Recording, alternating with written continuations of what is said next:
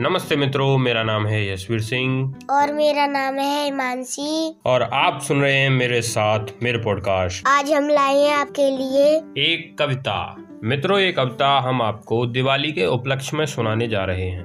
घर को रोशन करते हैं जगमग दीप जलते हैं बम पटाखे छुड़ाते हैं सबसे मिलने जाते हैं खीर बतासे खाते हैं। हम दिवाली मनाते हैं।